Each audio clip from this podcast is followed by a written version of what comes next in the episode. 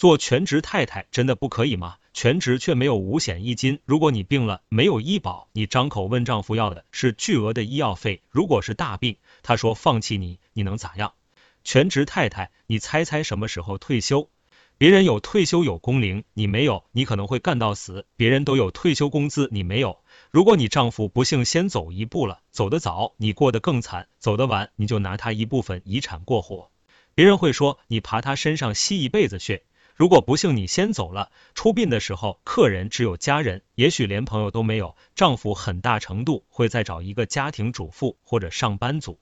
他第二天擦的桌子、扫的地，就能抹去你在上面做的所有工作痕迹，根本都不需要工作交接。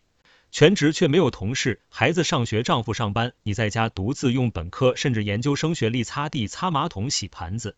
太太，有多少男人会温文尔雅叫自己的妻子太太？你确定不是有事老婆？没事大明吗？今天你老公跟你吵架了。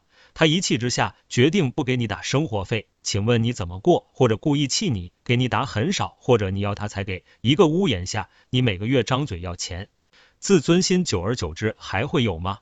是不是会变得唯唯诺诺，尽量讨好？今天你老公喜欢上别人了，开始养小三，钱是他自己挣的，小三工作能力强，比你更知道他的焦虑，你猜谁是他心中的灵魂伴侣？你最后很可能就是家里的保姆地位了，这就是人性的现实，弱肉强食。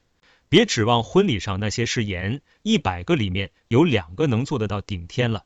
真正的现实就是你在家未来的日子听到的可能不是专业术语、工作策划、会议重点，而是一句句来自老公的“我袜子呢？我裤子呢？我饭呢？”和孩子的一句句“妈，帮我关灯，妈，帮我装书包，妈，帮我 blah blah blah”。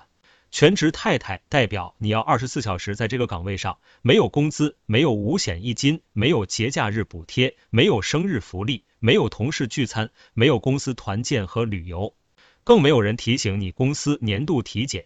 最可怕的是，永远都没有下班的时候。